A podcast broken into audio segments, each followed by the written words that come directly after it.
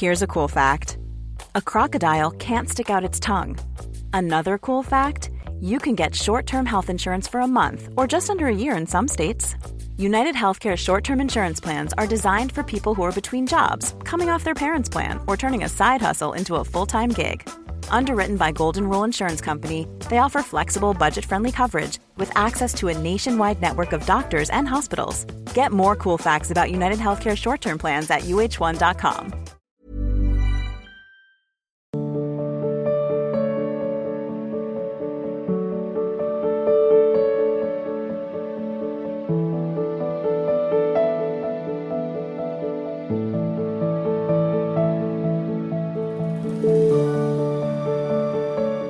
केशव गुप्ता जी हरियाणा से। महाराज जी आपके चरणों में कोटि कोटि प्रणाम।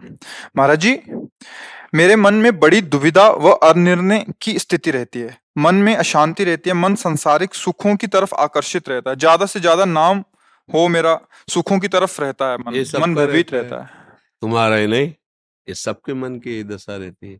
इसी दशा से तो उठाने के लिए अध्यात्म मार्ग है, मन को इसी दशा से उठाना है सबका। दुर्वासना मम सदा परिकर्षयंती, दुर्वासना सदा मेरे मन को खींचती रहती है। दुर्वासना के द्वारा वो सुख ढूंढना चाहता है। ये दुर्वासना ही है, देह का अभिमान रख करके मेरा नाम हो जाए, मेरी कीर्ति हो, या मुझे मनचाहा भोग मिले। ये तुम्हारी नहीं, पूरी सृष्टि के मन की बात है। इसी दशा से केवल अध्यात्म उठा सकता है, दूसरी कोई बात नहीं है। अगर हम अध्यात्म मार्ग का अनुसरण करें तो हमारे मन की दशा अध्यात्म की भूमिका होती है। जैसे जैसे भूमिका के ऊपर आप चढ़ते चले जाएंगे, वैसे वैसे जैसे नीचे आप नीचे पर ऊपर क्या आनंद है आपको पता नहीं, जब ऊपर जाओगे तब नीचे का लघु लगेगा ना, तो अपने आप छूट जाएगा ना। अगला कदम जमते ही पिछला उठा करके आप आगे बढ़ सकते हैं। अब हमारा अध्यात्म में प्रवेश ही नहीं है, तब दुविधा बनी रहती है, और जब तक दुविधा है तब तक सुविधा की मांग रहती है, और सुविधा की मांग ही हमारी दुर्गति का कारण बनता है। आप देख लो, अगर इतने रुपए हो जाए तो मेरा बहुत बढ़िया काम चलेगा, तो कैसे हो जाए, तो बोले भाई चाहे जैसे हो इतने रुपए चाहिए, और निकल गया धर्म के मार्ग में। फिर वो फंसते फंसते ऐसा फंस गया कि जो सोचा था वो तो कुछ हुआ नहीं, उल्टा ही उसको दंड भोगना पड़ा नाना प्रकार के कष्टों को। तो मुझे लगता है अध्यात्म मार्ग का अनुसरण किया जाए तो हमारे मन की ऐसी स्थिति हो जाएगी कि जो वास्तविक सुख है उस सुख का अनुभव करते हुए अपने कर्तव्य कर्मों को करता रहे। अगर आप ठीक से चलोगे तो चाहो या ना चाहो आपका यश हो जाएगा। आप ठीक से चलो, धर्म से चलो, तो आप ना चाह करो तो भी आपको यश प्राप्त हो जाएगा, सुख प्राप्त हो जाएगा। आप चाहो या ना चाहो, अधर्म करोगे, पाप करोगे, तो आज नहीं कल ऐसी निंदा होगी, ऐसे दुख में फंस जाओगे कि निकल ही नहीं पाओगे। मान लो जब तक आपके पुण्य साथ दे रहे हैं तब तक पाप कर रहे हो, और आप अच्छे लग रहे हो कि बढ़िया कोई नहीं जान रहा, बड़ा खुशहाल जीवन है, और जब पुण्य खत्म हुए और आपका वर्तमान का किया हुआ पाप और जो जमा हुआ पाप, वो दोनों जब मिलेंगे तो ऐसी कालिक पुत जाएगी कोई पहचानेगा ही नहीं कि तुम हो क्या चीज। आंख उठा के देख लो, बड़े बड़ों के देख लो ना, आंख उठा के खुद देख लो, शिक्षाएं आंख खुद मिल रही जगत में, आप देख लो ना आंख उठा के ऐसे, और फिर कोई देखने वाला नहीं। क्या हुआ, कुछ ऐसा हो गया जिससे सारे सुकृत नष्ट हो गए, सारे पुण्य नष्ट हो गए। इसका मतलब हम सही मार्ग में नहीं थे। सही मार्ग में हो तो ऐसा नहीं कि आपकी निंदा नहीं हो सकती, हो सकती है, पर वो ऐसा काम करेगी जैसे डंडे के ऊपर झंडा। निंदा काम क्या करेगी, डंडा वाला, झंडा ऐसे हाथ में ले लो छोटा सा, डंडा ना हो तो इतना ही प्रकाश है, और जब निंदा होगी तो वो क्या काम करेगी, सही चलने वाले के ऊपर डंडे का काम करेगी। अब झंडा उसके ऊपर फहराएगा, मतलब विश्व में यश कीर्ति उसी की होगी, चाहे तुम निंदा खोपड़ी के बल खड़े होकर कर लो, क्योंकि सत्य पे चलता है तो उसकी यश कीर्ति बढ़ती चली जाएगी। कुछ तुम्हें प्रभाव लगेगा कि हमारी निंदा से हो रहा है, लेकिन वो निंदा ही उसके यश का कारण बन जाएगी, और यश खूब हो रहा है और अधर्माचरण हो रहा है तो चुप रहो, ऐसी ऊंचाई से पटका जाएगा, किसी काम का नहीं रहेगा। इसलिए दुविधा तो रखनी नहीं, सीधी बात समझ लो, भगवान का आश्रय लेकर ठीक से चलो, धर्म से विषय भोगो जो तुम्हें गृहस्थी में जितनी सीमा में बांध दिया गया है, और नाम जप करो, दूसरों की सुख की भावना रखो, आगे बढ़ते चले जाओगे। तुम्हारा यह अपने आप हो। जब फूल में पराग में सुगंध आ जाती है तो भौरों को चिट्ठी नहीं भेजनी पड़ती, भौरे मड़राने लगते हैं। समझ रहे हो ना? ऐसे ही जब आप में भागवती तेज और सद्गुण आ जाएगा ना तो अपने आप यश होने लगेगा। कहीं पोस्टर छपवाने की जरूरत नहीं पड़ती, सबके हृदय में पोस्टर छप जाता सच्चाई का। और ऐसे चाहे जितने पोस्टर छपा उससे थोड़ी बात बनती है। तो यश कीर्ति की चाह क्यों करते हो? भगवान का यश गाओ, सत्य मार्ग में चलो तो त्रिभुवन में यश हो जाएगा। यहाँ की क्या बात, ब्रह्मा भी नमस्कार करेंगे। सत्य मार्ग का अनुसरण करने के लिए मानव देह मिली, केवल पशुवत भोग भोगने के लिए नहीं। निद्रा भय आहार मैथुन ये सब सृष्टि के जीव भोग रहे। अगर इतना ही सीमित है केवल तो आप में और पशु में अंतर क्या रह गया? आप विवेक के द्वारा देवताओं से भी ऊपर उठ सकते हो। देवता तो केवल देवलोक में है, आप भगवान का स्वरूप धारण करके भगवान के धाम में जा सकते हो। आप जगत पूजनी बन सकते हो, आप जगत का मंगल करने वाले बन सकते हो। पर उसके लिए आपको प्रयत्न करना पड़ेगा, धर्म पे चलना पड़ेगा, शास्त्र संयम में रहना पड़ेगा। और ये मन इतना दुष्ट है, बाहर से डंडा मारो सह जाएंगे, लेकिन मन की मार सहना बड़े बड़ों के लिए। और मन की मार वही सह पाता जो भगवान का भरोसा लेकर नाम जप करता। पक्का, यह अनुभव की बात कहते हैं। अगर नाम जप नहीं, भगवान का सहारा नहीं तो मन की मार नहीं सह सकते, चाहे जितने बड़े वीर हो। मन तुम्हें घुटने टिकवाना, जहां चाहेगा वहीं टिकवा देगा। कहोगे अपने को बहुत बलवान, लेकिन घुटने वहीं टिकवाएगा जहां चाहेगा। और बलवान वही है जिसने इस मन को अपने अधीन कर लिया। सबसे बड़ा गुरु वही जो मन को चेला बना ले, नहीं चाहे जो कुछ कहो चेला मने के रहते। समझ आ रहे ना? मन जो चाहता वही करना पड़ता है, फिर किस बात के। वही गुरु सबसे बड़ा, चाहे पैंट शर्ट में हो, वही सबसे बड़ा गुरु जिसने मन को चेला बना दिया। जहां चाहो वहां लगाओ, जहां चाहो हटा लो, तो आप समझ में आया कि तुम वीर आदमी हो। अभी क्या है, जहां चाहता वहां गिरा देता। हम रोते रहते हैं कि सुना था नहीं करना चाहिए, पर पता नहीं क्या हो जाता मैं कर देता हूं, क्योंकि तुमको गुलाम बना के रखा है।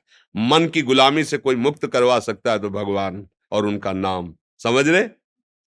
कृष्णा जी लुधियाना पंजाब से। श्री हरिवंश बाबा, आपके चरणों में दंडवत प्रणाम। बाबा, बुरी संगत या बुरे बच्चों से कैसे बचा जाए? उनसे हम दोस्ती न करें, लड़ाई भी ना करें, उनसे दोस्ती ना करें। उससे शब्द कहते हैं उदासीन। जो अवगुण निंदनीय आचरण करने वाले जन हैं उनसे हमें द्वेष भी नहीं करना और मित्रता भी नहीं करनी। तो उदासीन अति रही गोसाई, उदासीन को तो हमारे उनसे कोई मतलब नहीं है। अगर हम गंदे बच्चों का संग करेंगे तो गंदी आदतें हमारे अंदर आ जाएंगी, गंदी आदतें आ जाएंगी तो हमारा जीवन बेकार हो जाएगा। बहुत इस समय खतरनाक ये दोस्ती चल रही है, जो मोबाइल और बच्चों की जो हालत है, मतलब चिंतनीय है। जैसे छोटे से पौधे में दीपक लग जाए तो उस किसान की हालत क्या होगी, पूरी खेती बर्बाद हो जाएगी। अब कुछ ऐसा समय आ रहा है कि हमारे जो बड़े महापुरुष हैं जिनके वचन के प्रभाव से अमंगलों का नाश होता है, उनके हालत शरीर के ऐसी प्रभु किए दे रहे हैं, मतलब बड़ा कष्ट होता है।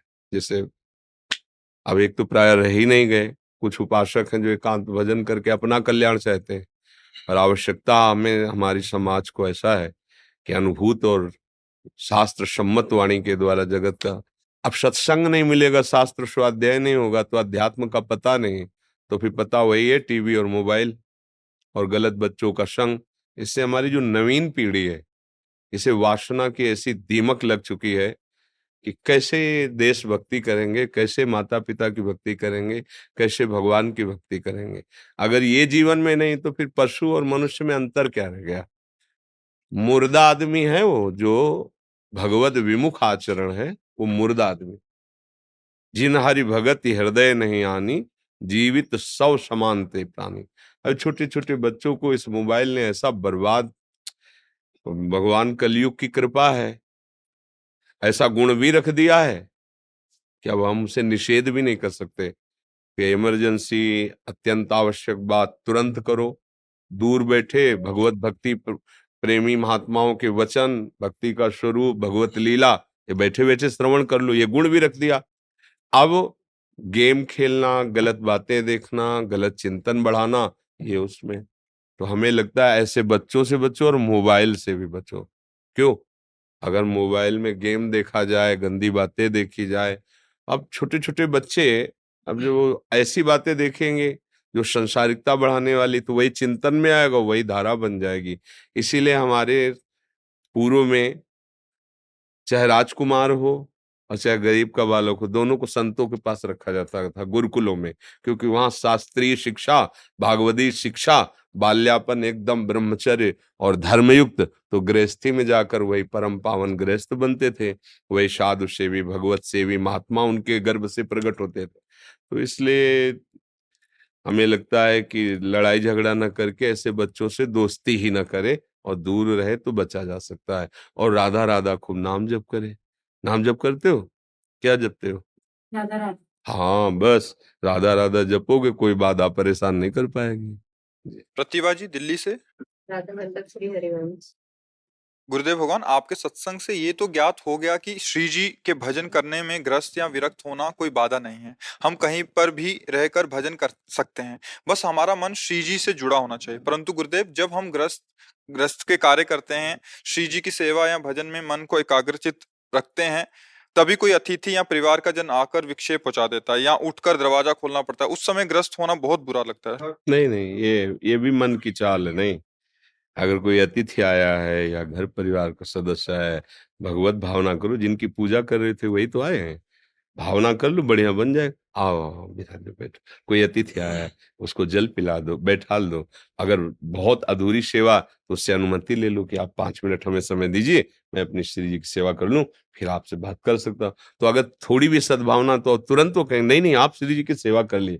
अगर ऐसा है कि मैं मुझे बस 2 मिनट ही टाइम है, तो अपनी श्री जी की सेवा रोक देते हैं, उनसे बात कर। हमें उसमें घबराना नहीं है, मतलब अंदर से बेचैन नहीं होना कि ये नहीं आता तो हमारी श्री जी की सेवा पूरी हो जाती। नहीं, उस रूप में भी श्री जी आई है, उस रूप में भी हमारे प्रभु आए हैं।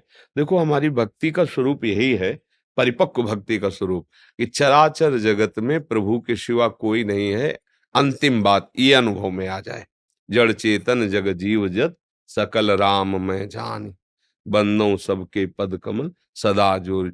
सच्ची मानो ये केवल माया का नाटक है कि हम तुम स्त्री पुरुष राग द्वेष नहीं, ये केवल भगवान ही लीला कर रहे हैं। तो जब कोई अतिथि आया, भगवान पधारे, आओ मृदुवान, बैठिए, आप जल पिएंगे आप, तो आप 5 मिनट बैठ जाइए, हम अपनी श्री जी की सेवा कर लें अगर आपकी अनुमति हो, फिर हम आपसे बैठकर बात करें। बढ़िया मृदु व्यवहार, क्योंकि प्रभु न जाने किस रूप में कब कैसे आ रहे हैं। अच्छा, घर का कोई जन है, अब यहाँ ध्यान देना, मान लो पति है, पुत्र है, उसको स्कूल जाना है, उसको ऑफिस जाना है, तो हमें जरूरी सेवा ये नहीं कि हम श्री जी की सेवा करें, हमें जरूरी है पहले वो सेवा करना। उनके लिए टिफिन बना दिया, उनके लिए वो, आप उनके लिए तैयारी कर दी, आप जाओ। अब हमारे पास समय, तो हम उस समय को सार्थक करें श्री जी की सेवा में। पहली प्रधानता गृहस्थ की होनी चाहिए जो आपको कर्तव्य कर्म मिला है। मान लो आप सुबह उठे, एक माला जप लो, इसके बाद आप जाओ नौकरी, बीच बीच में आप नाम जप करते जाओ, मंत्र जप, आपकी हर सेवा भजन हो रही। कोई भी विक्षेप भजन में हमें डाल ही नहीं सकता। विक्षेप में भजन हम स्वीकार करते हैं, ये आदमी विक्षेप है, ये बात विक्षेप है, वो हम स्वीकार करते हैं। नहीं, कोई हमारे भजन में विक्षेप, भजन कोई छोटी मोटी चीज नहीं है, भजन ऐसी महान चीज पूरे विश्व को पचा जाए, पूरे विश्व का विरोध सह करके भी मुस्कुरा दे, भजन बहुत बड़ा बल है। इसलिए छोटी छोटी बातों में विक्षिप्त होना ठीक नहीं है कि गृहस्थी में होना। फिर अगर हम बाबा जी होते या विरक्त होते तो भजन कर लेते, असंभव। भजन कोई खिलवाड़ नहीं है, अगर तुम गृहस्थी में नहीं कर पाए तो विरक्ति में नहीं कर पाओगे, बात समझ लो। अगर भजन जो परिस्थिति तुम्हें दी गई है और उसमें भजन कर लिए, तो आप चाहे विरक्ति हो चाहे गृहस्थी हो, हर परिस्थिति भजन में रहेगी। और जो ये सोचता है कि कोई एक कमरा मिल जाए, एकांत बैठ जाऊं, ऐसा करूं, तो हम मान गए, तुम एक कमरे में चले जाओगे। लेकिन हृदय में भरा हुआ प्रपंच जब अपना स्वरूप विस्तार करेगा, तब आप भजन में तन्मय नहीं हो पाएंगे। इसलिए जो परिस्थिति हमारे ठाकुर जी ने दी है वो बहुत अच्छी है, उसी परिस्थिति में भजन कर लो, तो विश्व में तुम्हें कोई भजन से रहित नहीं कर पाएगा। अगर परिस्थिति के मांग में भजन कि ऐसी परिस्थिति हो तो भजन, तो ये भी बात लिख लो कि आपका भजन कभी नहीं हो पाएगा। हम जिस परिस्थिति में हैं वो हमारे लिए योग्य है और भगवान ने विधान किया है, और मुझे वैसे ही भजन करके दिखाना है, कोई परेशानी नहीं। मानवी गुप्ता जी चंडीगढ़ से। राधावल्लभ श्री हरिवंश। पूज्य महाराज, आपके चरणों में कोटि कोटि प्रणाम। महाराज जी, जब से कॉलेज के दोस्तों का संग होना शुरू हुआ है, तब से स्वाभाविक भक्ति कम हो गई है और संसार के भोग आकर्षित करने लग गए हैं। सत्संग भी लगातार नहीं सुना जाता, चित्त घबराता है। कृपया इसका निवारण करें।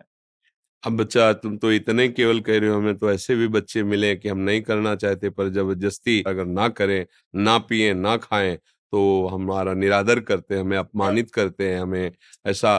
तो आप सबके बीच में अगर उनसे मिले ना तो एक अकेलापन में, मतलब ऐसे।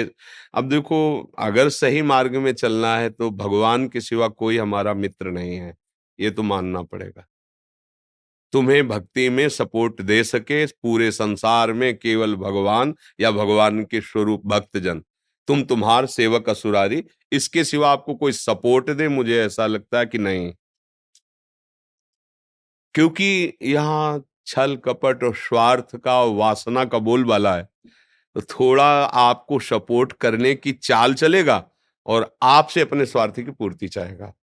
पाए जान जगत में सब जन कपटी कुटिल कलयुगी टंच, मेरी सो भैया कृष्ण गुण संच। महाप्रभु हरिवंश चंद्र जी कहते हैं, कोई भी तुम्हें प्रेम करेगा तो कपट से करेगा। सच्चा प्रेम तो केवल गोविंद करते हैं, गुरु गोविंद ही सच्चा प्रेम करते हैं, दूसरा कोई प्रेम नहीं करता। तो मुझे लगता है जितने से काम चल जाए, अर्थात हमारा धर्म नष्ट ना हो, उतना तक तो व्यवहार ठीक है। क्योंकि आप विद्यालय में हो या किसी कार्य क्षेत्र में हो, ऑफिस में हो, ऐसा नहीं हो सकता कि वहां तुम उदासीन बन करके मौन रह सको। मतलब आपसे बड़ा ऑफिसर है, आप उसकी ड्यूटी में हैं, वो आपसे बात कर रहा है तो आपको बात भी करना है, पर जितने में हमारा धर्म नष्ट ना हो उतनी सीमा तक तो है। इसके बाद फिर नौकरी के प्राण भी छोड़ना पड़े तो हम प्रभु को नहीं छोड़ेंगे, धर्म को नहीं छोड़ेंगे। ऐसी निष्ठा रखनी चाहिए कि अगर कोई हमारे प्राण भी हरण करे तो हम अपने धर्म को नहीं छोड़ेंगे, हम नौकरी के लिए अपना धर्म नहीं त्याग देंगे। ऐसी विद्या क्या जो अविद्या का विस्तार कर दे, काम क्रोध आदि की वृत्तियां बढ़ा दे, व्यसन बढ़ा दे, माता पिता का निरादर करना सिखा दे, तो घोर अविद्या है।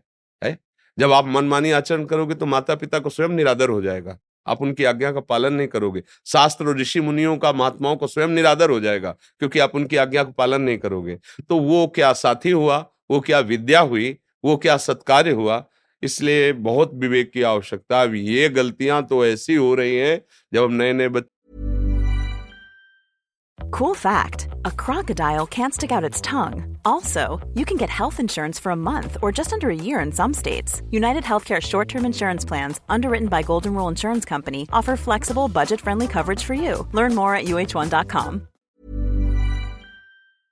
जैसे मिलते हैं ना, फिर अपनी हालत जब बताते हैं तो जी घबरा जाता है कि हमें तो ऐसा लगता है हर विद्यालय में जहां भी जितने 10 मिनट चाहे भले हो महापुरुषों के वचन सुनाने चाहिए।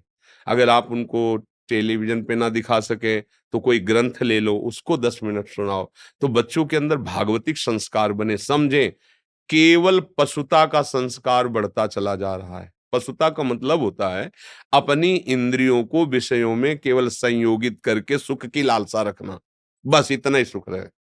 हमारी हर इंद्री की चाह पूर्ति, मना कष्टान इंद्रियाणि प्रकृति स्थान, ये पशुता है।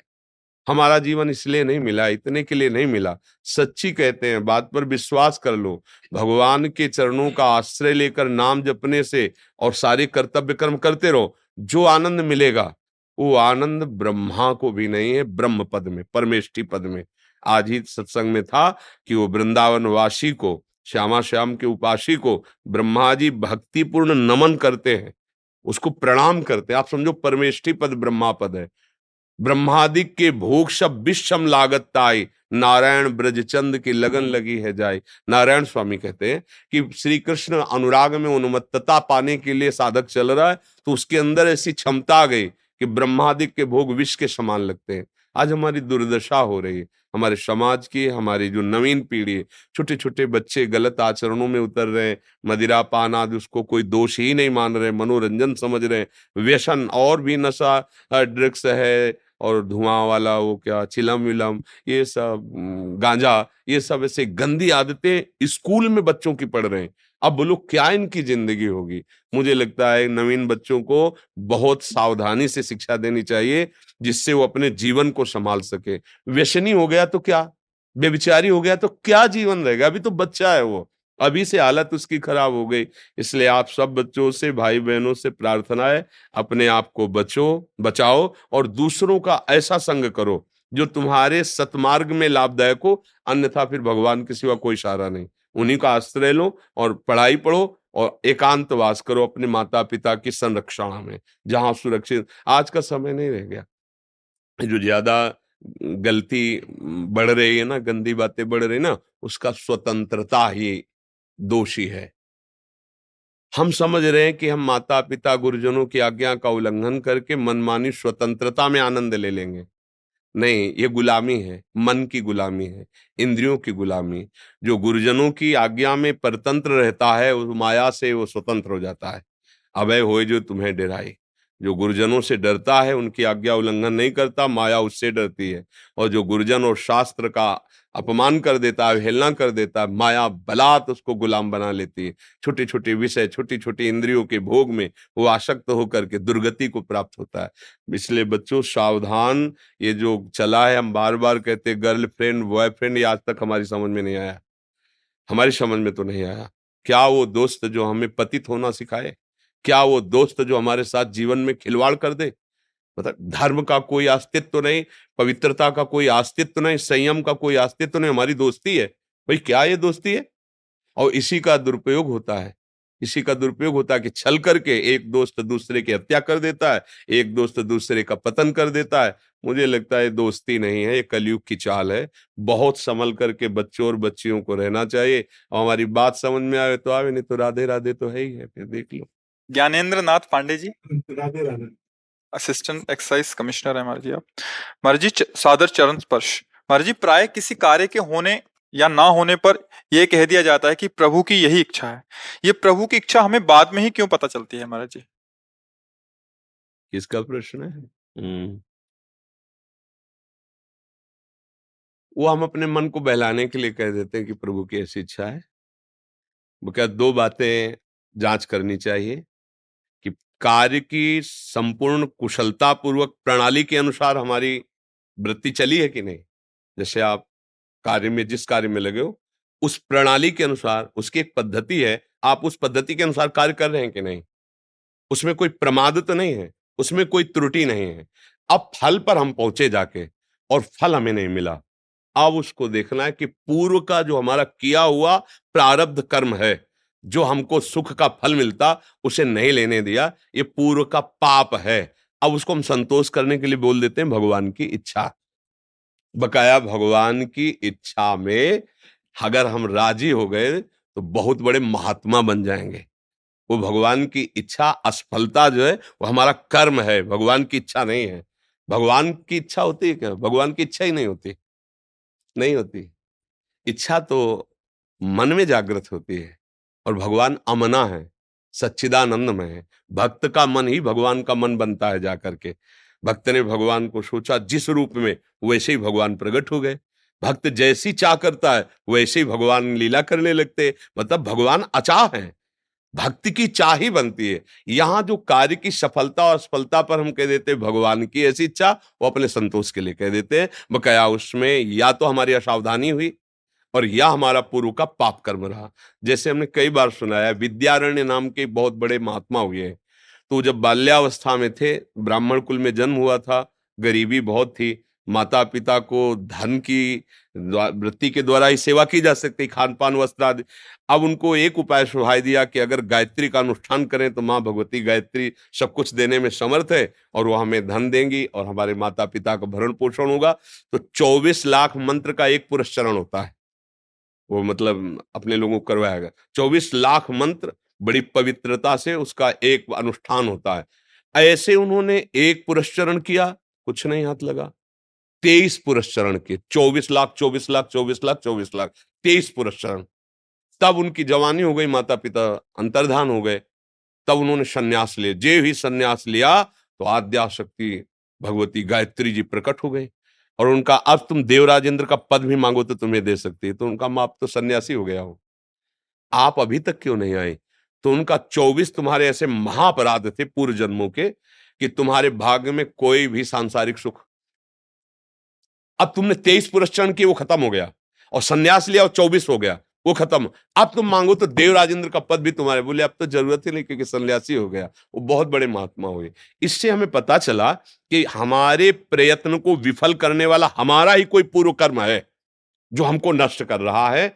अगर हम भजन करें, ये ऐसा भजन कर्म है जो पूर्व के कर्मों का विनाश कर देता है। भजन केवल, और दान पुण्य नहीं। दान पुण्य एक नया सत्कर्म हुआ और पाप एक नया कुकर्म हुआ, लेकिन भजन ये सत्कर्म और कुकर्म दोनों से ऊपर है। ये भगवान का जो नाम है, भगवान का स्मरण है, ये दोनों को खत्म करता है।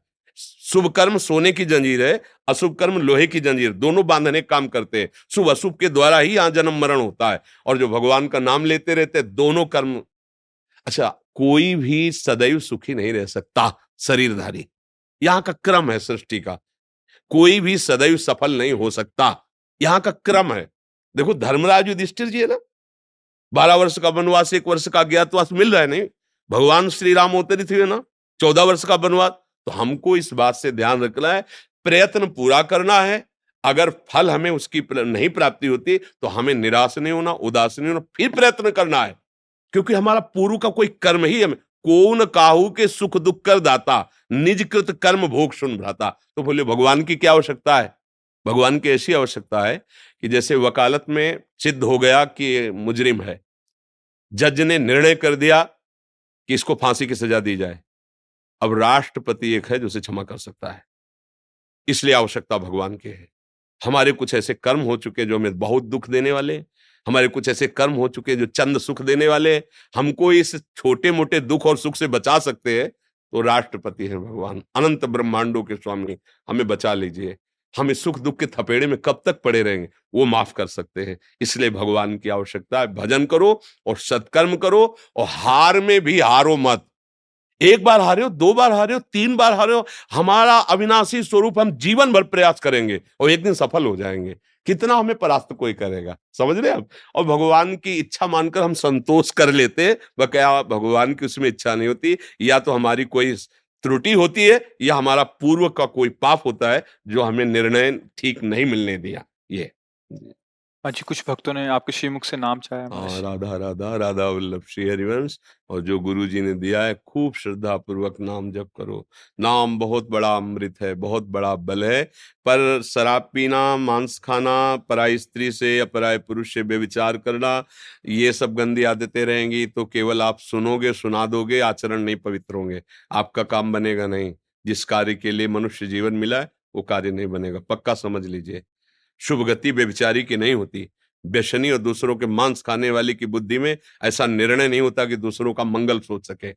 एक वो भी जीव है, जैसे हम अपने शरीर को प्यार करते हैं ऐसे हर जीव प्यार करता है। हम दूसरे को मांस खाएं और मदिरा पिएं, बेविचार करें और सोचे अब हमें कोई आशीर्वाद दे दे कि हम सदैव इंद्र की तरह सुखी बने रहे, बिल्कुल बेकार की बात है। चाहे आप भाग के देख लो, दौड़ के देख लो, कर्म तुम्हारा बख्शने वाला नहीं। चाहे जिस तीर्थ में चले जाओ, चाहे जिससे आशीर्वाद ले आओ, कर्म तुम्हारी धज्जियां उड़ा देगा। वो कर्म एक बहुत सुव्यवस्थित विराजमान हो जाता है। जैसे हम बोले ना राधा, अब ये विराजमान हो गया। जैसे अमेरिका में अभी बात हो रही है और आप मिलाओ, जैसे स्टेशन पे ले लें लखनऊ, तो गाना बज रहा है लखनऊ में, सुनाई तुम्हारे गांव में दे रहा है।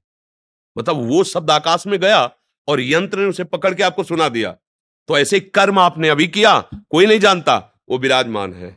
और जहां वो आया फिर तुम्हारी ऐसी तैसी करेगा, किसी से सपोर्ट की जरूरत नहीं है। वो बहुत बलवान कर्म होता है, अपने आप धज्जियां उड़ा देगा तुम्हें। और किसी के नहीं कि भाई हम इनको दंड दिलवाएंगे, वो पर्याप्त है वो दंड देने के लिए। छुपा लो तुम, ऐसे छुपा के मारेगा, बता भी नहीं पाओगे, ऐसी जगह मारेगा वो। इसीलिए कर्म से डरो, गंदे आचरण मत करो। ये जो मदिरा है ये बुद्धि को भ्रष्ट कर देती है, आपको समझ में नहीं आता है। ऐसा लगता है कि हम बहुत मस्त हो रहे हैं। मस्ती देखनी तो आओ, राधा राधा बोलो, पवित्र भोजन पाओ, दूसरों को सुख पहुंचाओ, हृदय शीतल रहेगा। हम एक बार ऐसा करके देखो, तुम्हारे सामने सुंदर भोजन आया हो और कोई भूखा आदमी फुटपाथ में बैठा हो, आप वो भोजन उठा के उसको पवा दो और आप भूखे रह जाओ, फिर देखो आपका हृदय कैसा कहता है। जीवन भर तुम अच्छे अच्छे पाते रहो, ऐसा सुख नहीं मिलेगा जैसा सुख उस दिन मिलेगा जब किसी भूखे को पवा दोगे अपना हिस्सा और आप भूखे रहोगे। तो आपके हृदय में जो शीतलता आएगी ना, वो पैसे से और भोजन से नहीं आएगी। मतलब परहित का कार्य और भजन ये भगवान को बहुत जल्दी प्रसन्न कर लेता है। और मालिक प्रसन्न हो गया तो फिर दुर्लभ क्या रह गया है।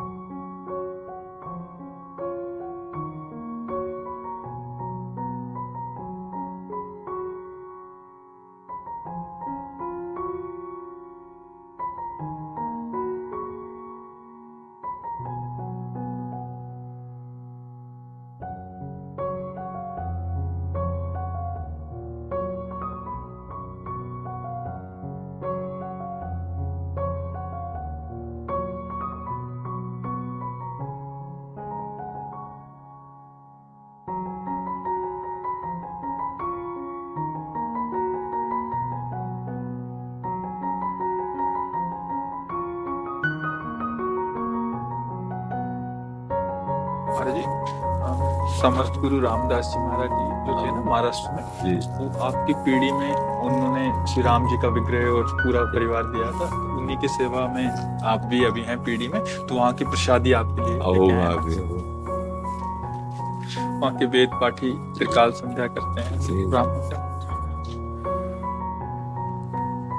ये संत ज्ञानेश्वर महाराज जी आलंदी में उनकी समाधि के ऊपर चढ़ा हुआ चंदन है महाराज जी, और उन्हीं का एक छोटा सा विग्रह भी है जो उस समय समाधि पर अभिषिक्त हो चुका है। जय जय रघुवीर।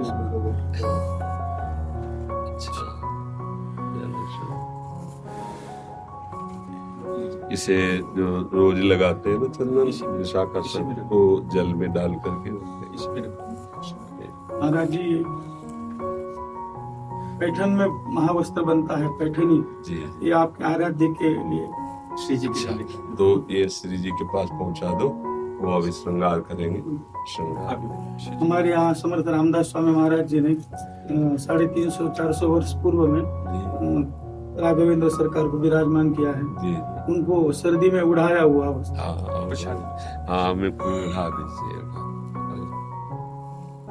जय जय रघुवीर समर्थ समर्थ रामदास स्वामी महाराज की जय। जय जय श्री राम महाराज जी अनुकूल लाओ श्री जी, बड़ी कृपा करें, बड़ी श्री जी की प्रसादी में